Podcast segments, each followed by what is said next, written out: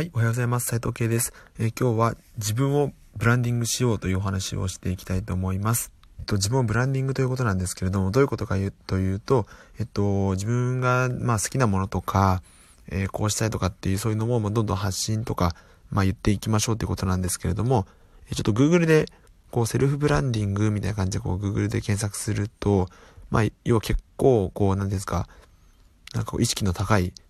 えー、内容が、もう続々と出てきてですね、なんか息が詰まってしまうような感じなんですけど、そうじゃなくて僕が今日ちょっとお伝えしたいのは、もっとこうレベルの低いというか、もっと身近だとか、本当に単純なことでいいので、えっと、まあ、自分をこうブランディングしていけばいいんじゃないかなというお話です。一応ですね、ウィキペディアでセルフブランディングとはっていうのを調べると、セルフブランディングとは、企業や、え組織に所属しない個人が自らをメディア化し、自らの力でプロモーションすることっていう風に書いてあります。さっき、えー、申し上げた通りにですね、Google でセルフブランディングと検索すると、何ですか、信頼性だとか実践方法とか真の意味とか、えー、ブログや SNS で、えー、セルフブランディングしようだとか、堅実に自己価値を高める方法だとか、かなり、えー、ビジネスチックなことが書かれてます。で、そうではなくてですね、えっと、これはまあ僕の経験なんですけど、僕もですね、えっと、会社員、まあ、銀行員1年半やっていたわけなんですけれども、えっと、まあ、セルフブランディングみたいな感じであってですね、えっと、何かっていうと、飲み会に行かないというブランディングですね。で、えっと、今、スタートが、こう、話していると、こう、セルフブランディングしよう、じゃあ何をしようっていう風にお伝えしてるんですけど、まあ、そうじゃなくて、結果、振り返ってみると、これブランディングだったねっていう風な、まあ、方向ではあったんですけれども、まあ、どういうことかっていうと、まあ、大体お分かりの通りですね、飲み会にあんまり行きたくないっていうのを、うんと、まあ、好きじゃないとか、えっ、ー、と、誘われてもですね、まあ、今日はいいですっていう風に伝えてると、だんだんですね、あの、あ、こいつは、あの、あんまり好きじゃないんだなっていう風に、あの、当たり前ですけど、なってきます。そうすると、そもそも誘われる回数が、えっと、まあ、少なくなるっていうことで、えっと、自分をブランディングすると何がいいかっていうと、単純に生きやすくなりますね。生きやすい。うん。人生、人生を生きやすいってことですね。になります。で、あと2ついいことがあって、2つ目は、えっと、ギャップがそこに生まれるので、ラッキーな時がある、喜ばれるってことですね。ギャップが生まれる。どういうことかっていうと、もう飲み会の例を出すっていうと、たまに行ったりだとか、まあ、お酒をそれこそ飲んだりだとかすると、あ、意外とできるんだ、飲めるんだ、だとか、来てくれるんだっていう風に、まあ、たまに喜ばれることもあります。うん。そこがいいポイントですね。で、3つ目が、えっと、実際にセルフブランディング、ブランディングをしていくと、そういう風に行動せざるを得なくなる。もしくは自分自身に、あ、そうしないとっていう風に、えー、思うってことですね。そういう風に動く、どういうことかっていうと、例えば、これも僕の場合なんですけど、土日とか何してるのとかっていう風に、まあ先輩や上司からこう聞かれた時に、例えば筋トレするんですよねとか、本読むんです、よく本読むんですよねっていうことを言うと、えっと、まあ、これも一種のちょっとブランディングであって、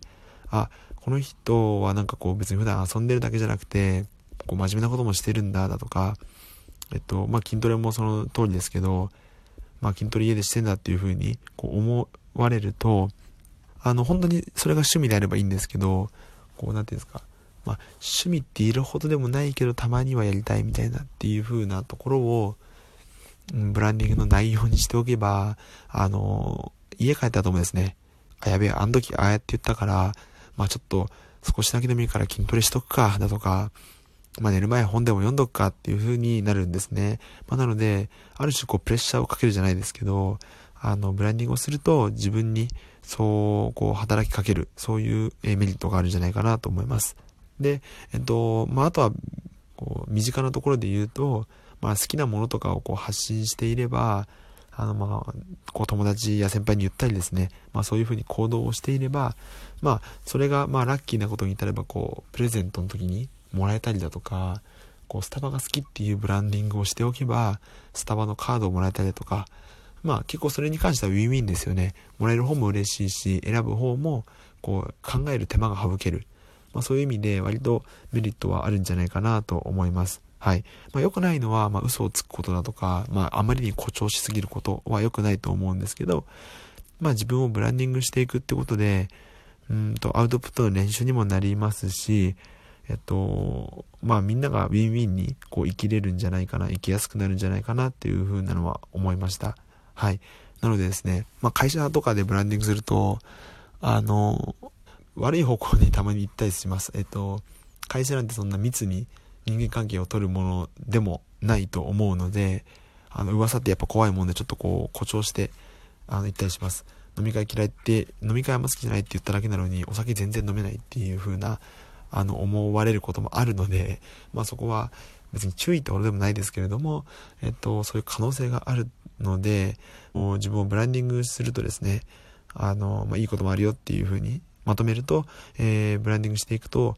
まあ単純にこう生きやすくなること。で、二つ目はギャップが生まれて、えー、喜ばれること、まあ、もしくはラッキーなこともありますよっていうふうに、えー、ことですね。三つ目が、えっ、と、自分自身にプレッシャーがかかるので、まあ、え、ブランディングしたように自分が、え、動かなければならないっていうことですね。その3つになります。はい。ということで今日はですね、まあ金曜日なので、いつも花木花木って飲み会にこう行くのではなくてですね、たまにはこう断ってカフェに行ったりだとか、勉強したりだとか、そういうまあたまには意識高くて動いてもいいんじゃないかということで、今日も一日頑張っていきましょう。それでは。